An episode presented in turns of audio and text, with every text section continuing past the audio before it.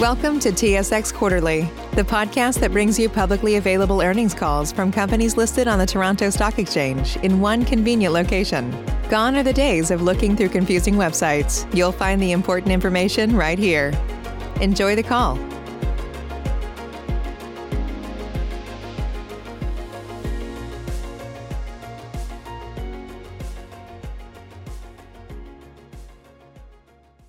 Good afternoon, everyone, and thank you for standing by. Welcome to Absolute Software's fiscal 2022 first quarter financial results conference call. All participants will be in a listen-only mode. Should you need assistance, please signal a conference specialist by pressing the star key followed by zero. After today's presentation, there will be an opportunity to ask questions. To ask a question, you may press star then one on your telephone keypad. To withdraw your question, please press star then two. Before beginning its formal remarks, Absolute Software would like to remind listeners that certain portions of today's discussion may contain forward-looking statements that reflect current views with respect to future events and conditions. Any such statements are subject to assumptions, risks, and uncertainties that could cause actual results to differ materially from those projected in these forward-looking statements. Any forward-looking statements contained in today's conference call are made as of today's date, and Absolute Software undertakes no obligation to update or revise publicly any of the included forward-looking statements, whether as a result of new information, future events, or otherwise, except as may be required by applicable securities laws. For more information on the assumptions, risks, and uncertainties relating to the forward-looking statements, please refer to the appropriate section of the company's MD&A, which is now available on Absolute Software's website and will also be available on SEDAR and EDGAR. I'd also like to remind everyone that this conference call is being recorded today, Tuesday, November the 9th at 5 P.M. Eastern Time. I would like to now turn the call over to Christy Wyatt, President and Chief Executive Officer. Please go ahead. Thank you, operator, and thank you everyone for joining us today for Absolute Software's Q1 fiscal 2022 earnings call. As you know, this is our first quarter, including the results of our acquisition of NetMotion, and we are delighted to report a strong start to the year. We achieved year-over-year ARR growth of 17% in the quarter, accompanied by year-over-year adjusted revenue growth of 15% and an adjusted EBITDA margin of 26%. I am also proud to announce that we achieved a net promoter score of 62, well above the SaaS industry average of 31 and an all-time high for our company. Our strong start to the year gives us increased confidence in our full-year outlook, which Stephen will cover following my remarks. Turning to the business, while we have observed the effect of the ongoing chip shortages and supply chain issues which impacted some of our partners and customers, we continued to see steady growth in activations across our cloud-hosted products and reported approximately 13 million active endpoints this quarter. Our enterprise and government business posted one of its strongest quarters with year-over-year ARR growth of 16.9%, reflecting strength across both the Absolute and NetMotion product lines. Notable wins include Under Armour and the international law firm Slaughter May. Our education business continues to see strong demand with a notable win in Latin America. As additional U.S. federal funding makes its way through the regulatory system focused on helping schools, we are working with our partners to support customers through this transition. We have been working on additional education offerings, including the development of student-specific SKUs and managed services. As we look at our progress in Q1, I want to touch on two areas of particular importance, our NetMotion integration with a specific focus on go-to-market and our products. First, the integration of NetMotion business has been proceeding smoothly, enabling us to accelerate the integration of sales and marketing functions earlier than planned. With Matthew Schoenfeld completing his first quarter as Absolute's Chief Revenue Officer, we formally integrated the NetMotion selling teams into his organization at the end of Q1. We also announced the promotion of NetMotion's Chief Marketing Officer, Joel Windels, as Absolute's Chief Marketing Officer. The go-to-market teams have developed and delivered combined messaging and joint processes and have begun to operationalize joint marketing campaigns across both pre-existing customer sets. Matthew and his team also initiated the rollout of Force Management as a sales program, and we have already started to see the positive effect on both the pipeline and sales performance. We also saw continued growth of our partner program in the quarter, adding 18 new reseller partners, thereby expanding our reach to 1,700 total active partners. In July, AT&T named Absolute's NetMotion product as one of four solutions to help power their FirstNet offering, the only nationwide network built with and for America's first responders. As Lenovo recently named Absolute as a strategic security partner in the launch of their global Everything-as-a-Service strategy. Turning our focus now to products. To assume responsibility of our combined product strategy and roadmap, we announced the addition of John Herrema, a seasoned security product leader whose experience includes BlackBerry, Microsoft, and Sprint. John and the combined product teams have been working steadily on the integrated product roadmap. We announced the first step in our product integration with the addition of application persistence into NetMotion products, making NetMotion Complete the industry's first truly resilient, undeletable, and self-healing zero trust secure access application. Other notable product capabilities made available to customers would include, as a part of our data strategy, we announced Absolute Data Explorer, a unique and flexible endpoint data exploration tool. As a part of our endpoint resilience offering, we added more than a dozen new applications and updates to our application persistence catalog, including Microsoft Intune and Defender, Zscaler, and Palo Alto Cortex, to name a few. And Finally, I am pleased to share that this morning we announced the next phase of our application persistence as a service, or APaaS program, with two new partners, SmartEye and Plurilock. Persistence as a service enables independent software vendors to independently embed our application persistence capabilities into their mission-critical security and business applications, helping ensure they stay installed, healthy, and working effectively across their entire customer base. This creates a stronger security posture for their customers and an additional monetization opportunity for our platform. As we look forward with a strong start to this fiscal year, we have a unique market opportunity before us. As the world entered the new work-from-anywhere era, what is needed for employees to connect securely from anywhere with a greater user experience? Our opportunity is to enable enterprises to deliver on that promise and to realize the full value of cloud, mobility, and remote working by providing the industry's only truly resilient, undeletable, and self-healing ZTNA solution. We will achieve this by applying zero trust principles all the way from firmware to the network. Leveraging our self-healing technologies will enable us to automatically detect and repair unhealthy applications and connections for optimal security and experience. To combine endpoint and network intelligence for enhanced risk assessment that cannot be disabled, and to intelligently apply endpoint application and network access controls to fit risk conditions. And of course, we continue to be able to lock, freeze, and wipe any device when no other access control is appropriate to remediate the risk. ZTNA is the most highly prioritized segment within the broader SASE category, estimated to grow from $1.2 billion-$4.1 billion by 2025, with a combined annual growth rate of 26.4%. We have been steadily building a world-class team. We have unique IP and technology and the ability to deliver significant value to customers in this arena. The investments we are making in both product development and go-to-market capabilities help to position us in this rapidly growing market segment for the future. For today, we remain focused on execution against our plan. And With that, I would like to hand it over to Steven for more details on the financials. Thanks, Christy. Good afternoon, everyone. We appreciate you joining us. We're off to a strong start in fiscal 2022, driven by solid ARR growth in total and across our enterprise and government customers, and a record quarter for new logo bookings. I'll talk more about this in a few minutes. Overall, I'd like to cover two topics with you today. First, talk through our Q1 fiscal 2022 financial results, and second, go through our financial outlook and updated guidance for the full year fiscal 2022, which started July 1st, 2021. Um, as Christy mentioned, Q1 is the first quarter that our financial results include the operations of NetMotion as the acquisition closed on July 1st, 2021. In our continued drive to provide our investors with information that reflects how we manage and measure the business, we're reporting revenue on an adjusted basis that excludes any IFRS purchase accounting impact on NetMotion's deferred revenue. In addition, year-over-year comparisons are based on an as-if combined basis that includes the NetMotion results of the year-ago period in fiscal 2021, but that do not factor in any U.S. GAAP to IFRS adjustments. You can find the pro forma combined fiscal 2021 financial results in the business acquisition report that we filed on September 13th, and that is available in the investor relations section of our website and on SEDAR and EDGAR.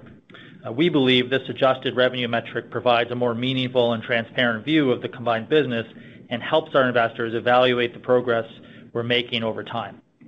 Now on to the results. Um, adjusted revenue was $49 million for Q1 fiscal 2022, up 15% from the prior year on an as-if combined basis for Q1 fiscal 2021. The strong revenue performance was driven by robust growth in our ARR base, as well as a large multi-year NetMotion Complete deal that was signed in Q1. As we discussed in prior calls, revenue recognition on these on-premise subscription deals is subject to IFRS 15 accounting rules that result in half of the value of the contract being recorded as revenue upfront when the contract is executed. The upfront revenue recognition of this deal contributed approximately $1.2 million in incremental revenue over ratable treatment. The remaining value of the deal will be recognized ratably over the duration of the contract. As I'll talk about in a moment, this revenue favorability also benefited adjusted EBITDA in Q1. As we previously discussed, the NetMotion Core Complete products are in the process of two important migrations that will support future growth and scalability, but that will also have an impact on the revenue accounting and resulting revenue growth rates. The first dynamic is the migration of customers from legacy perpetual license agreements to recurring subscription arrangements.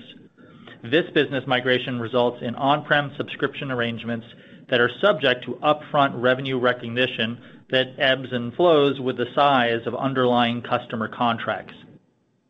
The second migration that is earlier on in its life cycle is the move of the Core Complete products from on-prem to cloud delivery, which is a typical SaaS subscription model. With this dynamic, we do not expect to see any accounting fluctuations in revenue. Looking at the underlying business activity for the quarter, total ARR came in at $187.4 million in Q1, an increase of 17.1% year-over-year on an as-if combined basis. Unlike revenue, ARR is not impacted by the IFRS revenue recognition accounting requirements and will be free of the complexity and volatility that result from the on-prem subscription and license revenue. The strong ARR performance reflected strong growth of 17% in our enterprise and government customers, which represented 77% of total ARR in Q1. Importantly, we saw record new logo ARR of $4.7 million, which grew 98% year-over-year on an as-if combined basis. Education ARR came in at $43.5 million at the end of fiscal Q1, up 18% from the prior year on an as-if combined basis, and represented 23% of total ARR. On a sequential basis over fiscal Q4, education ARR grew by approximately $2 million, a strong overall performance. And Closing out ARR growth, business from our top OEM partners also showed a nice sequential uptick in the first quarter in terms of both dollars and growth rate. Moving on to profitability for the quarter, adjusted EBITDA for Q1 was $12.8 million or 26.1% of adjusted revenue. This was stronger than expected and higher than the 25.1% in the prior sequential quarter as a result of the upfront revenue accounting of the large deal that I just discussed. Excluding the effects of the revenue accounting rules, Q1 adjusted EBITDA margin would have been about 24%, reflecting the incremental investments in the business that we discussed on the last few calls. As we've said, we're investing in our go-to-market efforts, and we're continuing to invest in R&D to build new products that leverage Absolute's persistence and unique view of the endpoint that only the combination of Absolute and NetMotion can provide. Taking a quick look at the balance sheet, cash ended the quarter at $56 million as of September 30th. The decrease from the prior June quarter end is completely a result of the cash expenses paid on the NetMotion acquisition that resulted in a negative IFRS operating cash flow. Backing out the acquisition-related expenses, OCF would have been approximately $8 million in Q1. Additionally, compared to the prior year fiscal 2021, Q1 2022 OCF is lower by approximately $5 million from more cash being collected primarily by longer average contract terms in the prior year. We continue to believe that the solid profitability and profile of the combined business supports the approximately 4.4x leverage and will enable us to delever going forward. As we've discussed, we're targeting a net debt to adjusted EBITDA ratio below 2x in a two-year timeframe. With that, let's turn to our outlook for the balance of fiscal 2022 and our updated guidance.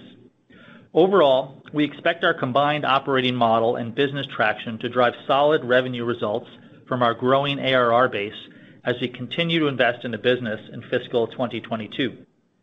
We continue to see the gross margin profile for fiscal 2022 remaining consistent with the overall level for fiscal 2021, with a similar dynamic as our investments in sales and marketing and R&D that we expect to increase as a percentage of adjusted revenue in the second half of the year, as we've indicated previously. We expect these investments to further drive our platform innovation and product differentiation, as well as to support the expansion of our go-to-market presence across additional product lines and geographies, where our OEM and channel partners are pulling us into significant opportunities. And so with that context, we're pleased to update our outlook for the full year fiscal 2022 ending June 30th, 2022 as follows. For the full year fiscal 2022, we are raising our adjusted revenue guidance from a previous range of $203 million-$207 million to now be in a range of $204.5 million-$207.5 million. This equates to an implied full year fiscal 2022 adjusted revenue growth rate of approximately 12%-13.5% from a previous range of 11%-13%. And we're raising our fiscal 2022 full year adjusted EBITDA margin guidance, which is based on adjusted revenue, to now be in the range of 19%-21% from the previous issued guidance of 18%-20%.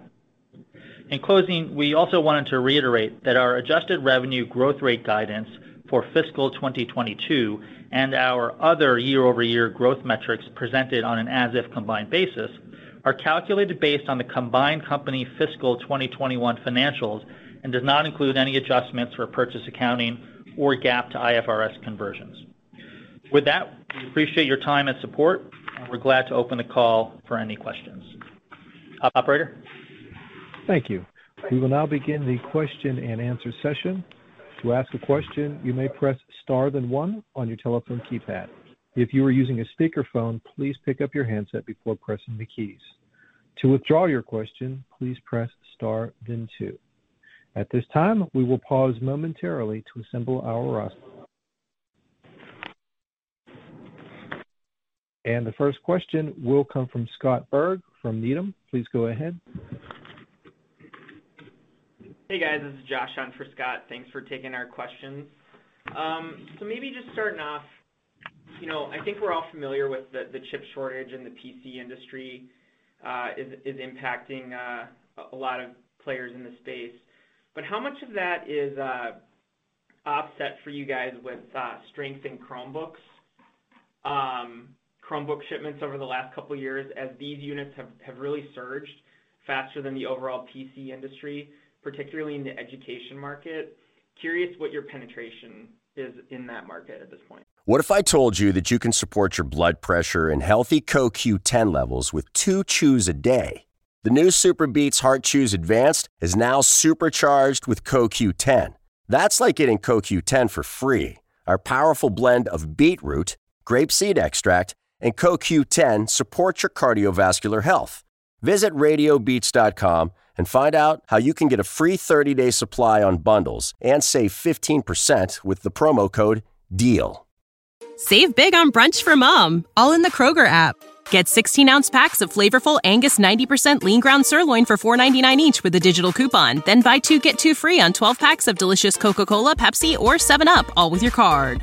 Shop these deals at your local Kroger, less than five miles away. Or tap the screen now to download the Kroger app to save big today. Kroger, fresh for everyone. Prices and product availability subject to change. Restrictions apply. See site for details.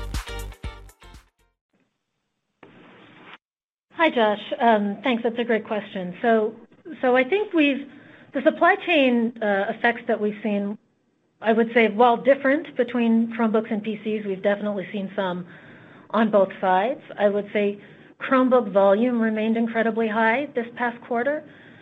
Um, and so, you know, what we tend to see is more of a timing delay as a result of this. So a customer placing a larger order may have an additional 3+ plus weeks um, of delay before they receive their hardware, and that could could impact kind of the distribution of software licenses as well. Um, so I don't know that we've seen anything unique, I would say broadly across the segments, because we've seen very, you know, depending on the uh, specific partner, we've seen the effect uh, sort of be applied differently. Okay, great. And then um, just a question on the metrics. So new logo ARR was strong in the quarter. Curious now, how much can that sway in a given quarter going forward following the NetMotion acquisition? And curious if there's any color you can give us on the size of their lands relative to the core Absolute business. Yeah. Uh, hey, Steven. Good question. And The answer is that new logo acquisition is a very important part of our growth profile, you know, now and going forward. So We um, have a very nice model of land and expand, and the expansion part of the model that you see in the reasonably solid net dollar retention um, is driving a lot of value. But The new logo acquisition is important, and you saw that come in really nicely this quarter. Uh, it's on both sides of the business, and we expect it to be a focus and contributor uh, going forward for sure. I think the second part of your question was about the average deal size on those initial lands, and I would say they're about the same uh, between the two product portfolios. So Those initial deals tend to be quite small, regardless of how we attach to that customer. It's the upsell and expansion that happens after that um, that starts to vary. Got it. That's super helpful. I'll move back into the queue. Thanks, guys. Thanks, Josh. The next question will be from Adam Tindle from Raymond James. Please go ahead. Okay, thanks. Good afternoon. Christy, I wanted to start uh, on the sales integration. I think we're positively surprised that that's already done at this point between the two uh, businesses. Um, so a couple questions around that. Maybe you could just touch on what enabled you to go faster in the first place on this, and maybe more importantly, double-click on what changes in compensation or incentives that Matthew is driving for that team, and how we could think about the opportunity for synergies now that the two uh, entities are combined. Sure. Um, so just maybe one quick clarification. I think that we said that we were accelerating the integration of sales and marketing and had pulled kind of the people integration into the end of Q1. Um, I definitely don't want to set the expectation that full integration is completely done. Um, we have still been running the two teams almost in parallel in Q1, and that had been our intention until the end of December. I think we believed that we could start to move the functional integration ahead more quickly. Um, but I would say from a selling motion perspective, the teams are still somewhat distinct, and you'll start to see those come together more in a more integrated way as we end the calendar year. We do first and second half comp plans, so we do six-month plans, not annual plans. And so I think we'll have more to say about how we've reflected, um, you know, the integrated selling strategy as we go into the second half of the calendar year. Their comp plans remain unchanged. A couple of things that we did do as we came into this year is we increased our investment in the separation of renewals versus expansion. I know we've talked a lot about that in past quarters. Um, we had formally or previously sort of outsourced a part of that. I think increasingly we've been building our own in-house renewals team and taking that on directly, and we're seeing some nice um, improvement as a result of that as we sort of get stronger. And I think the comp plans continue to evolve to make that distinction as well in terms of, you know, rewarding growth as well as really focusing on that net retention metrics. I think those are sort of some of the two new distinctions we came into this year, but you'll see the more complete picture as we go into the second half comp planning. Got it. Okay. That's helpful. And maybe just as a follow-up, um, you know, NetMotion is going through a couple different transitions that Steven highlighted, and I just had two questions. Um, on the mix of perpetual moving to subscription, Steven, could you just maybe uh, uh, let us know at this point how much is left to move? What is the time to move over? And the ultimate impact to financials if we move all of that to uh, subscription revenue? Sure. So um, the the background is the three different revenue models, if you will, is the perpetual, all that revenue is recognized upfront. The subscription on-prem is recognized roughly 50% upfront, and, and cloud subscription is ratable. And so what we talked about last time was that the um, book of business on the core Complete side uh, of ARR book of business was roughly 50% uh, migrated over to subscription. Um, that is uh, right around 60% now closing out the first quarter, so a bunch was added. Uh and the magic question is the second part of your question, which is what's the timeframe to drive that over? Um, we are not decidedly pushing customers to do that. Uh, it's really customer driven. Uh and so we would not purport to say um, that, you know, it will happen in the next two quarters or three quarters. Uh but we are continuing to see interest, and we continue to see some uptake uh, from customers migrating uh, over the three months that we've been running the business. Okay. Just to follow up, what kind of customer behavior have you observed as they've made this transition? What do churn rates look like? How do you ensure that you're retaining customers uh, through this process? I can take that one up initially. I think that um, we're very pleased that the customer retention numbers remain high. And and so I don't think we uh, expect a lot of churn throughout that process. I think if a customer is wanting to stay in one model or another, it has more to do with, you know, the leveraging of CapEx versus OpEx, um, or sort of how they're running that within the organization. I know we've said this in the past, but we don't offer perpetual licenses uh, to new customers. So the only perpetual licenses actually being sold currently today are sort of expansion licenses to existing customers. Got it. That's helpful. Thank you very much. Sure. And the next question will be from Doug Taylor from Canaccord Genuity. Please go ahead. Yeah, thank you. Good evening. Uh, I'm gonna start with uh, a bigger picture question. You noticed noted some of the education funding that's going through, you know, the system right now. Uh, I also noted that the recent infrastructure bill has a pretty sizable amount set aside for kind of state and local governments for cybersecurity type initiatives, talking over $1 billion. I wonder if you've had any, you know, you've got a significant installed base in state and local. Um, do you have, you know, believe you're gonna benefit from those funds getting deployed? Have you had any conversations or discussions on your pipeline related to that, uh, uh, those funds? Hey, Doug. Um, so it's a great question. We do continue to track the federal funding as it moves, the ECF funding as it's moving through the system for education customers. There are similar funding vehicles coming through for state and local. Um, I would say we are we are we are tracking them. I don't know that we've seen them play a direct uh, significant role in the business yet to date, but but I think, as I said, we're we're tracking them and understanding how best to uh, help customers that are sort of sitting in that space right now. Okay. Um, You touched on uh, the announcement this morning, kind of the next evolution of this application persistence uh, as a platform, a couple new partners. Can you maybe refresh us on, you know, the milestones, the roadmap for that initiative as you broaden it out and add partners and surface additional value for your existing and prospective customers? What should we be looking for over the, you know, the coming years? Sure. So just as a refresher or for folks who are less familiar with the program, um, you know, our capabilities are embedded in over 500 million devices, and clearly we use them for our enterprise software um, to ensure that applications remain undeletable and can heal themselves when something goes wrong.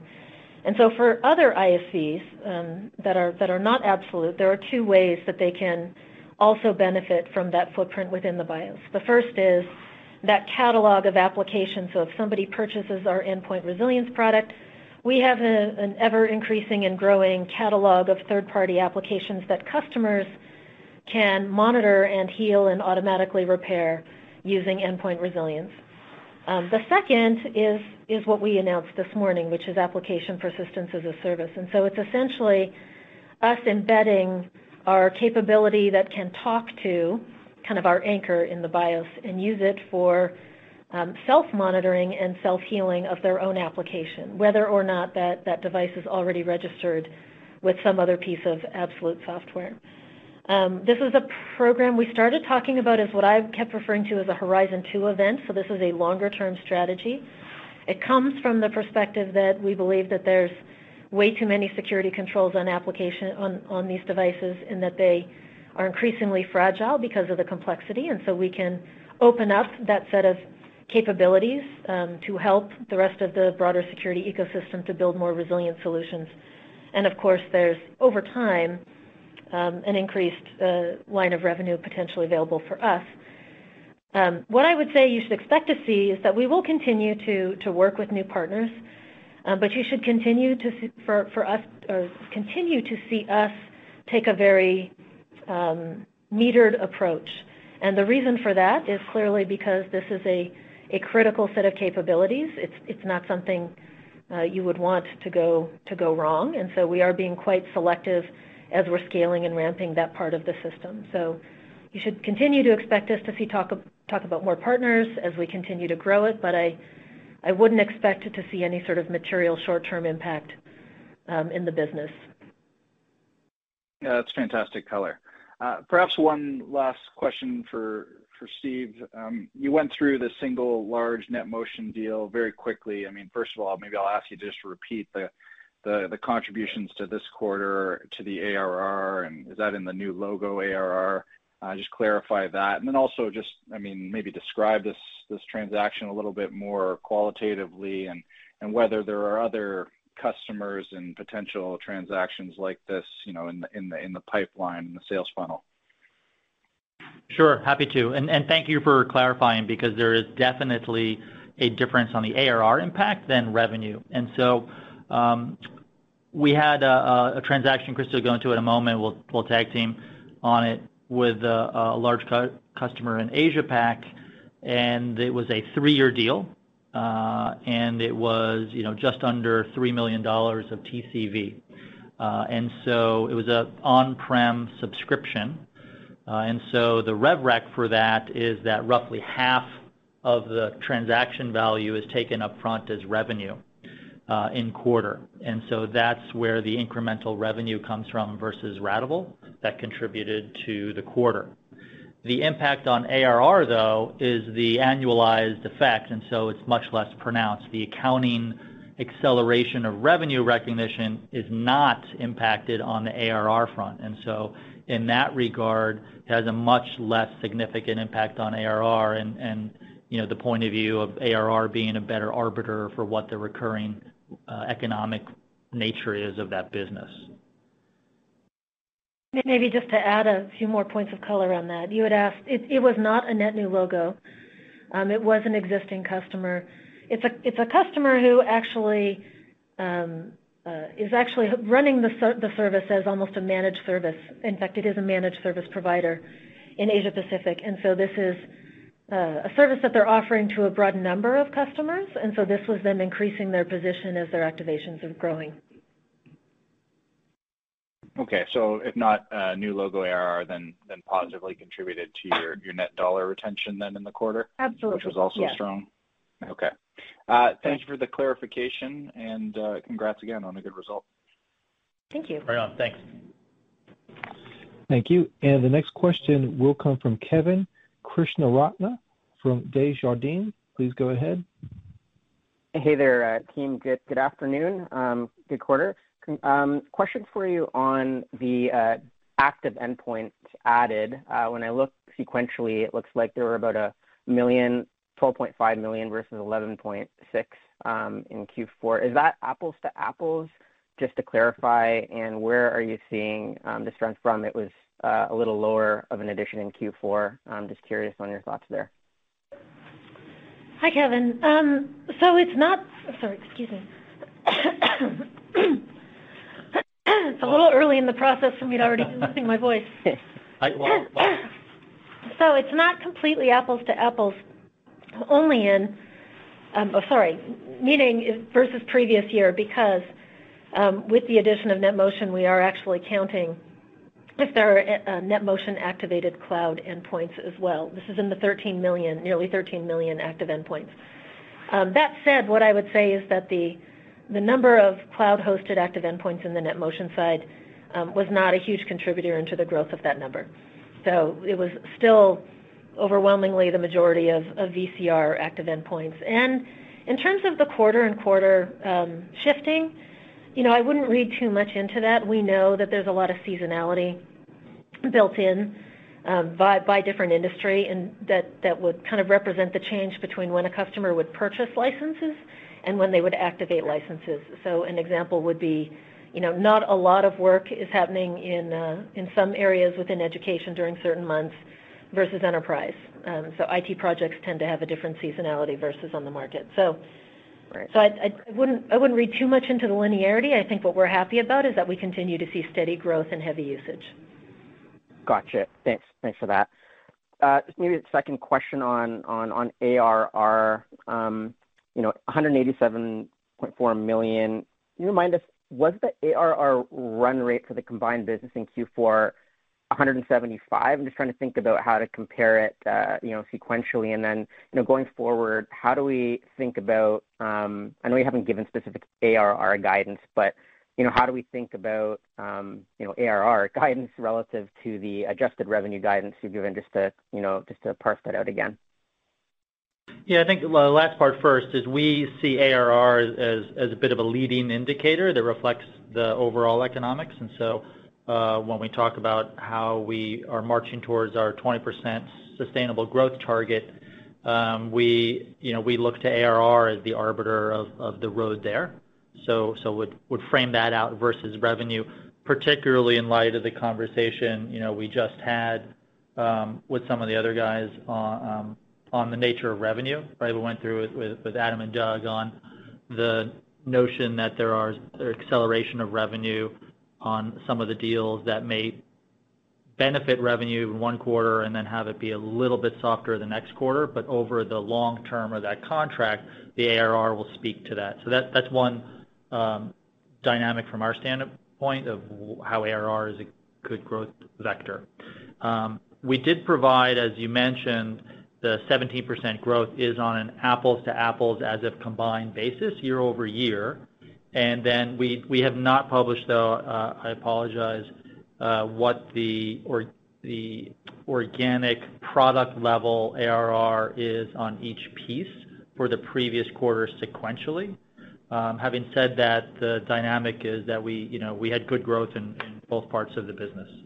Okay. Okay, fair enough. Um, I went through, you know, the bar to look at the adjustments to the deferred rev, and looks like last year it was a little bit over $13.5 million, and it was this is more an accounting, you know, question. I think in this current quarter, it was 5.3 million. I mean, how do we just think about um, that level of adjustment over the n over the next few quarters? Yeah, good question, uh, um, for you and me and probably no one else on the call. Um, the write-down in deferred revenue is roughly 50% of of the balance. And most of the deferred revenue, if you dive into the bar, you'll see was short term in nature. So roughly 20 million and change was, uh, you know, near term first year.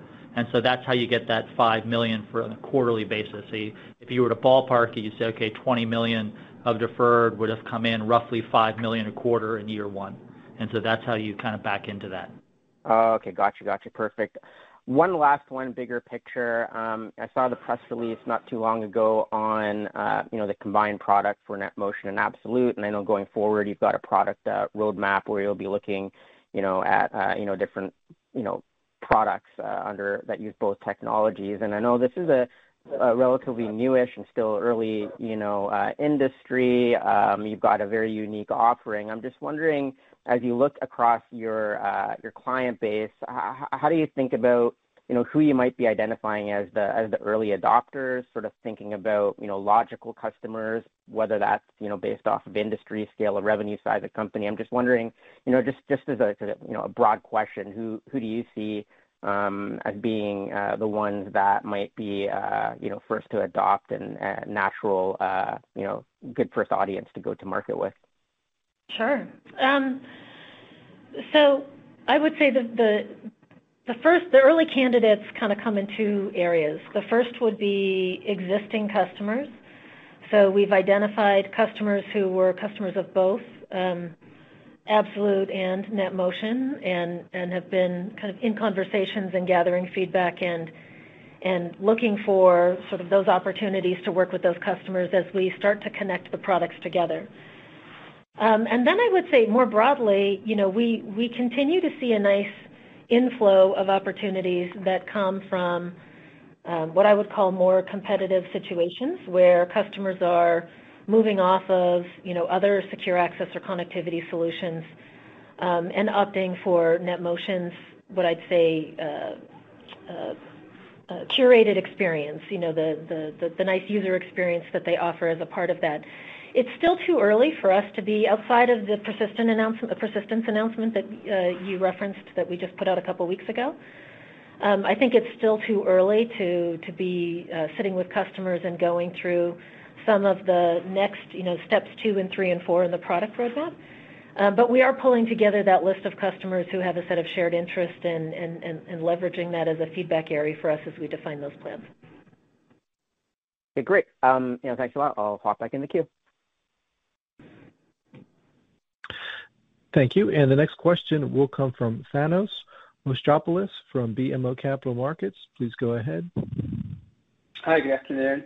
Um, just going back to the supply chain impact, um, is there any way to just very, as a very rough ballpark, quantify how much of an impact it's having on the business? And then given that it seems like it's probably gotten directionally worse over the last three months, uh, does that imply you would have been in a position to raise guidance perhaps even more, if not for maybe that holding you back? I'll take I'll take the first part of that, and then um, and then Stephen can sort of speak to guidance. I'd say it's it's tough to kind of quantify what didn't happen, so maybe I'll just kind of give you a few points of color around it. The first thing is that we don't see an effect on demand as a result of what we're seeing happening with systems. What we what we tend to see is more an effect on timing. So so You know, some folks not being able to get what they need in the time period that they had originally thought they could have it.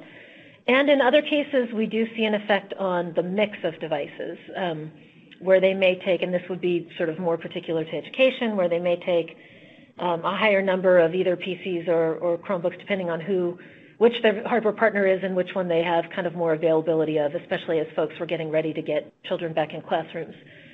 Um, so the timing effect, you know, we're talking about weeks, not months. Uh, if that's happening near the end of a quarter, that could that could sort of push things back and forth, um, depending on where you are. Sometimes we can decouple ourselves from that. If it's uh, if it's a larger deal, we can, you know, the software um, integration can happen more quickly. Other times, we're sort of happening as the hardware unfolds.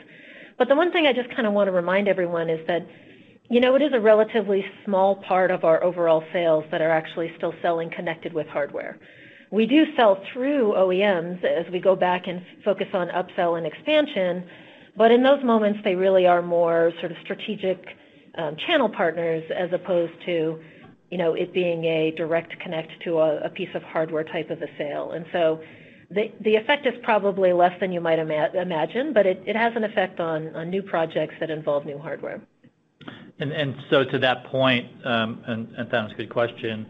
Um, with Christy's context and color, there's some impact obviously on how we think about the road ahead and guidance, um, but it's not a massive impact. And given the commentary on timing, does that imply that, um, you know, the seasonality might be a bit different than what we've typically seen with, you know, usually the December and March quarters being weaker? Might that alter the seasonal dynamic a little bit this year? It's, you know, without kind of leveraging the crystal ball, what I would say is that we are seeing customers plan earlier. Um, so what we would internally refer to as sort of harvest, uh, folks getting ready for kind of the next cycle of school.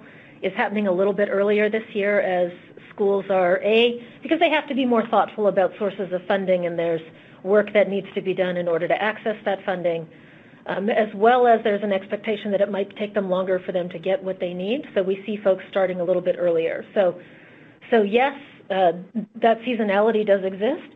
Um, and, you know, I think this year we are seeing um, folks at least do the work a little bit earlier, if that's helpful. Good. Thanks. And finally, on the going back to the large NetMotion deal, you mentioned that the at least initial deal sizes kind of look similar to Absolute type of deal sizes. I mean, how common or not is it for them to sign seven-figure deals? Would the frequency of that be comparable to, you know, pre-existing Absolute or, you know, in terms of that deal size, what would that look like commonly?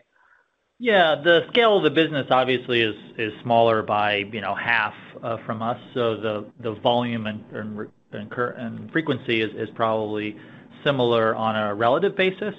Uh and so they do sign Uh, historically, and we have signed obviously this quarter seven-figure deals. So that is part of the calculus um, when it is a subscription on-prem, the revenue impact is obviously pretty meaningful upfront.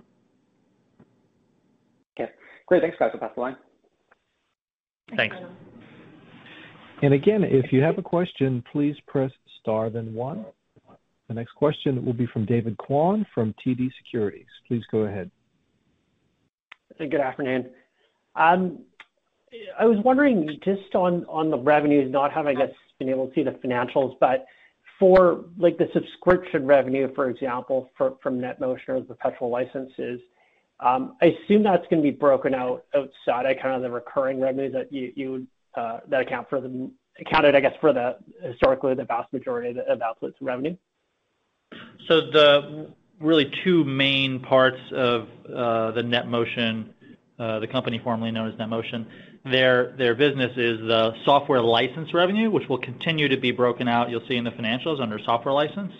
And then the recurring nature of revenue, like a subscription agreement, like maintenance, is included with our subscription agreements and recurring revenue. So that will all be included, you'll see on the P&L in one line item under cloud and subscription revenue, and then you'll see license revenue underneath that. Okay. And I'm guessing you're probably not gonna be kind of breaking out NetMotion separately. Well, you will correct on the on the face of the uh, financials. We do, as part of our acquisition disclosure, disclose the NetMotion revenue on an IFRS basis in the footnote in the financial statement. So you'll see that. Okay. That's helpful. In total.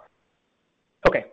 Um, I guess when I was trying to break out what kind of the growth rates between Absolute and NetMotion was this quarter, I guess at least I remember seeing something about revenue. I think it was up, like not the adjusted revenue, but the revenue was up 53% year-over-year, and I think 76% was due to NetMotion and 24% uh, from Absolute. So I guess doing the math, does that imply, I guess, roughly about 13% growth for Absolute's business in Q1? Uh, I think if you back into the math the way you said that that on an IFRS- Effectively like 24% on the 53 is kinda what I did. Yeah. Orders of magnitude, that would not be a bad assumption. Okay. Perfect. Um and then just on the education um, business, um, you had a nice bounce back quarter uh, in Q1 here. I guess, what do you what do you attribute that to? Um, we'd obviously seen some data points coming out of some of your OEM and channel partners that seem to indicate that it might have been another tough quarter for the education market, but you guys seem to have bucked the trend there. So curious to see what you guys uh, what happened in your business. No, it's a great question. I think that, um, first of all, we have not seen. Uh, schools are definitely not through their digital transformation.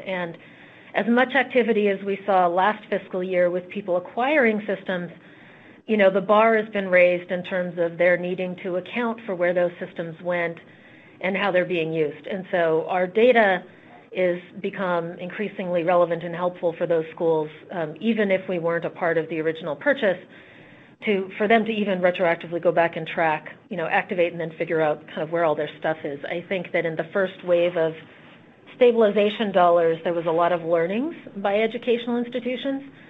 Um, many schools saw incredibly high breakage rates, breakage meaning how many systems they sent home but didn't get back. And so, so this concept of sort of fleet management as they scale becomes increasingly critical, um, as well as all of the visibility attributes required to manage them. So a lot of the stu- a lot of the programs that we are helping some of our larger customers with are things like reclamation as a service.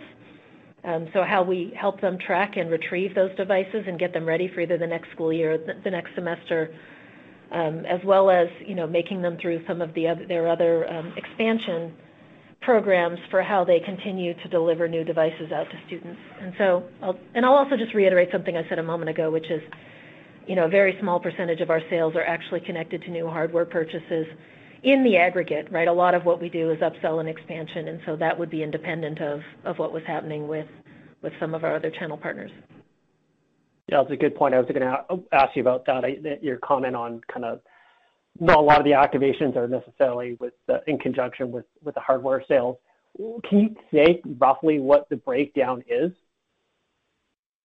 We don't we don't really break that out, but um, yeah, we don't really have an easy way of breaking that out here. But I would say you know, it is the majority of what we do is upsell and expansion. Um, in a, as opposed to even if you take a look at our net new logo, that would be an easy sort of indicator, right? Our, our net new logo has been trending up nicely, and that's usually a nice indicator of where we're seeing kind of new hardware attach and new partners coming in.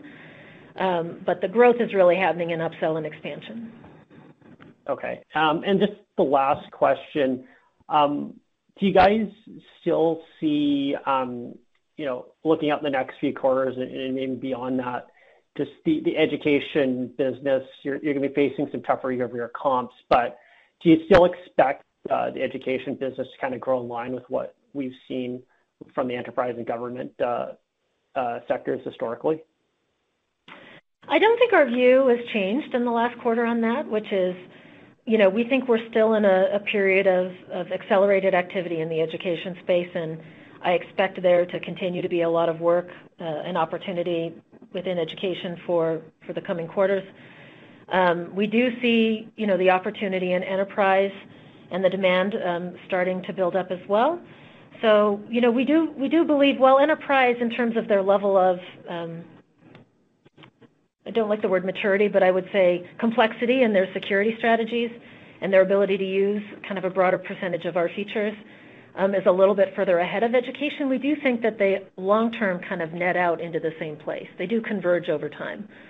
Um, so I don't think our view has changed versus where we were when we when we started the year. Okay, great. Thanks. Ladies and gentlemen, this concludes our question and answer session. I would like to turn the conference back over to Christy Wyatt for any closing remarks. All right. Well, First, I want to thank you all again for joining us today in our first full quarter following the acquisition of NetMotion. We were pleased with what we were able to accomplish. Uh, not only did we continue to deliver balanced year-over-year growth of 17% in ARR, 15% in adjusted uh, revenue, and profitability with an adjusted EBITDA margin of 26%, but we did so while also accelerating the NetMotion integration. Um, we have a clear view on what we need to do as a team, and with a strong start to the fiscal year, we remain focused on making the investments required to realize this opportunity. Thank you all again for joining us today. And thank you. The conference has now concluded. Thank you for attending today's presentation. You may now disconnect. What if I told you that you can support your blood pressure and healthy CoQ10 levels with two chews a day? The new SuperBeets Heart Chews Advanced is now supercharged with CoQ10. That's like getting CoQ10 for free. Our powerful blend of beetroot, grapeseed extract, and CoQ10 support your cardiovascular health. Visit radiobeats.com and find out how you can get a free 30 day supply on bundles and save 15% with the promo code DEAL. Save big on brunch for mom, all in the Kroger app. Get 16 ounce packs of flavorful Angus 90% lean ground sirloin for $4.99 each with a digital coupon. Then buy two get two free on 12 packs of delicious Coca Cola, Pepsi, or 7UP, all with your card. Shop these deals at your local Kroger, less than five miles away. Or tap the screen now to download the Kroger app to save big today. Kroger, fresh for everyone. Prices and product availability subject to change. Restrictions apply. See site for details.